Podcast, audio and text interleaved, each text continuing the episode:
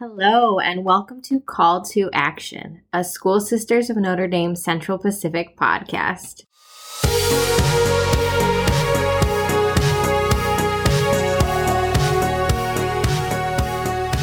Hello, and welcome to our special bonus episode celebrating the School Sisters of Notre Dame Central Pacific Province 10th anniversary. So, this is very exciting and a wonderful time of celebration and reflection. And we brought in our provincial leader, Sister Deb Sciano, to explain sort of what the 10th anniversary means and how four provinces back 10 years ago came together. So please enjoy and happy 10th anniversary to all of the school sisters of Notre Dame Central Pacific Province. If you want to go ahead and introduce yourself. Hello, my name is Sister Deborah Sciano, and I'm the provincial leader for the Central Pacific Province of the School Sisters of Notre Dame. And basically, I work with um, six other women on the provincial council, and we um, oversee the province, um, which includes about 800 sisters. And we have a great number of wonderful staff um, who work with us, and also many others who partner with us in our in our ministry and our mission. Awesome. Thank you. So this is the special 10th anniversary episode. So for people who don't know what that is, we're celebrating the 10th anniversary of the Central Pacific Province. So we could start just by talking about what is the Central Pacific Province? Why do we call it that? I don't know if people have heard that word thrown around and if they know what it means, if they don't, but we'll just start there. So, the Central Pacific Province really um, began, as you said, 10 years ago. And um, we began bringing four other provinces together. And so at that time, we had the Milwaukee, Dallas, St. Louis, and Mankato, Minnesota provinces that um, were reconfigured into one. And so that really at the time, there were a great number of provinces across the entire congregation of the School Sisters of Notre Dame. But we were seeing that there was a need to, to kind of um, pull together our resources as much as we could because of our, even though we were still large in number, um, we had aging members and um, less people able to be in leadership positions or um, community service kinds of positions. And so we were thinking, how can we do this better? How can we share our resources better across the provinces and be more of a support and work in collaboration with one another? So that's why we began this whole process actually it was well before 10 years ago because it took several years to come together as um, as the new province. Awesome. And can you explain a little bit of the history behind each of the four provinces what they were um, and then why it was chosen that those four would come together? So um, actually with the four provinces it really began with three provinces in dialogue. So this was back um, the early 2000s um, the three then provincial leaders for the St. Louis, Dallas, and Milwaukee provinces. Um, the story is that they met together on a porch in Chatawa, Mississippi at, at St. Mary of the Pines. They were sitting in rocking chairs. And as they sat on the rocking chairs, they thought um, and shared among each other what can we do to uh, work better together? How can we make this happen? So that was the first conversation.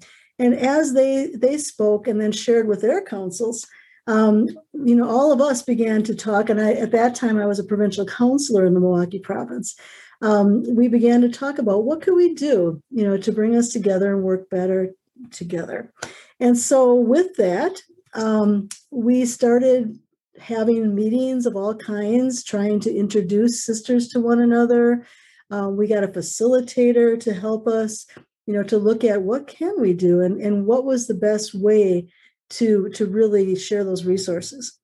So as we looked at this, we realized probably the best thing to do would be to work towards creating a new province and having less leaders and um, and more ways of interacting. So then, shortly thereafter, we also were able to invite the Mankato province to join us in this in this work and, and trying to create the new province. Um, looking at the four, so we had the St. Louis province, which basically, you know, where St. Louis is in Missouri, but it covered um, many of the, the southern states, but also California. And they were tied very closely as well with the region, at that time, region of Japan, which also included Nepal. that was one of the missions of Japan. So you had that great connection. They covered many states. The Dallas province, which originated actually as an offshoot of the St. Louis province. So there's lots of connections in our histories. But they, they too, much of the South. So we're looking at um, Mississippi and Louisiana and Texas and so many other states in the South that, that comprise the, the Dallas province. Um, and then the Milwaukee province, uh, which really was Wisconsin as well as Michigan, Ohio, Indiana, and we had uh, in the Milwaukee area the region of Guam, which eventually then became a part of the province of, of Milwaukee.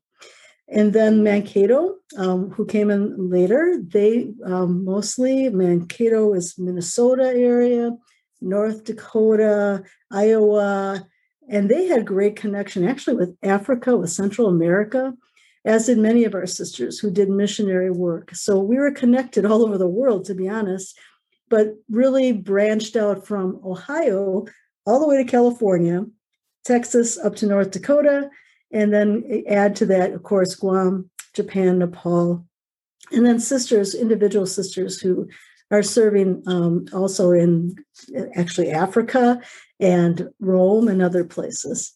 Awesome. Thank you. What were some of the the challenges um, to overcome when joining the four different provinces? You know, it was a challenge because every one of us was autonomous, right?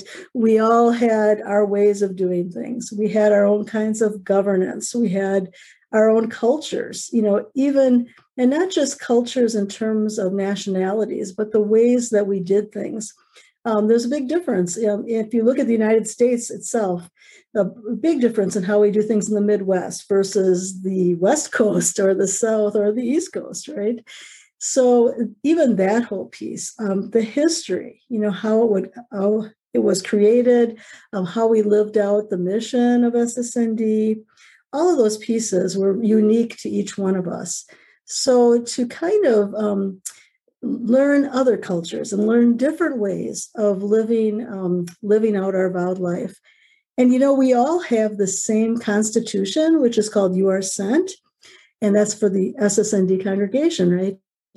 But it's interesting to me in many meetings that I've been to over the years, not just in the United States, but throughout the international congregation, we all have the same constitution and the same words, basically, a little difference in some translations of different languages.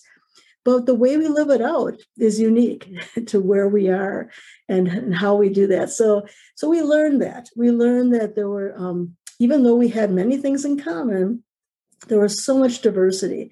And how do you let go of what you knew? Not totally but enough so that you could kind of create something new together with the others. That was a, a real challenge. It was a gift but it was also hard to let go too. Thank you. Welcome. Um, and can you talk about how you handled this shift as being a leader and what lessons everyone learned from that? I think for um, for me um, as a leader, and just so you know that um, in the midst of all of this, as we began the conversations of coming together as the four provinces, I became a provincial, the provincial leader for the Milwaukee province at that time, and that was back in 2005. So I was actually provincial leader there 2005 to 2011, which is when the new province happened. So I've come with that experience, and then now obviously now provincial of the Central Pacific province. So at that time, working together, I think that we learned how important it was um, to to collaborate and to do whatever we did very carefully, to do it by including the sisters in everything. You know, we had meetings all the time and, and process is very important for us, right? So we don't just make decisions top down. We included the sisters in everything that we did. We really like a discernment process. we had all kinds of, of, of, meetings where we did creative kinds of renderings of what could this look like of creating this new province together. What does that really mean for us? What are our goals our dreams our hopes? And, and we did it um, carefully and we took our time. We included staff. All our employees were a part of this. Associates were a part of this. Um, our ministries so i think that that inclusion and participation very vital for us. Dialogue always is very important for us. So i would say the way we did it taking our time with it having the facilitation um, of somebody from the outside so that it wasn't just the leaders running it but it was others helping us guiding us through it. All of those were key learnings for us um, but mostly it's how how we can help each other, how we can collaborate together, um, and and always willing being willing to learn new ways to do things and and ways to be for each other. Um, but challenges, you know, the challenges certainly not just learning but letting go, and and not um, being in charge necessarily. That it's um, we do it together. Um, and trying to envision something that's unique. You know, that's that's a real challenge to do that. And by the way, we did all this while we were still all of us leading our provinces in regular the regular work, right? So it was like almost having two different ministries at the same time. We used to say that. We used to call it with the four provinces coming together, the quad provinces. So it was quadding became a term that we used. Uh, so if you would say that term now to any of the sisters in the in the Central Pacific, they'd know what quadding meant. You know, so it was for us, it was just an ordinary part of our lives. Yeah. Thank you. So just to talk about how this is a celebration and it is a big deal and it is exciting. So what does this celebration mean to you and what does it mean to the sisters of the Central Pacific Province? I'm excited about the fact that you know we have come 10 years down the road and and one of the goals that we had initially was getting to know each other better across the province. And that's been a, that's been a real difficult piece too and I want to name that as a challenge.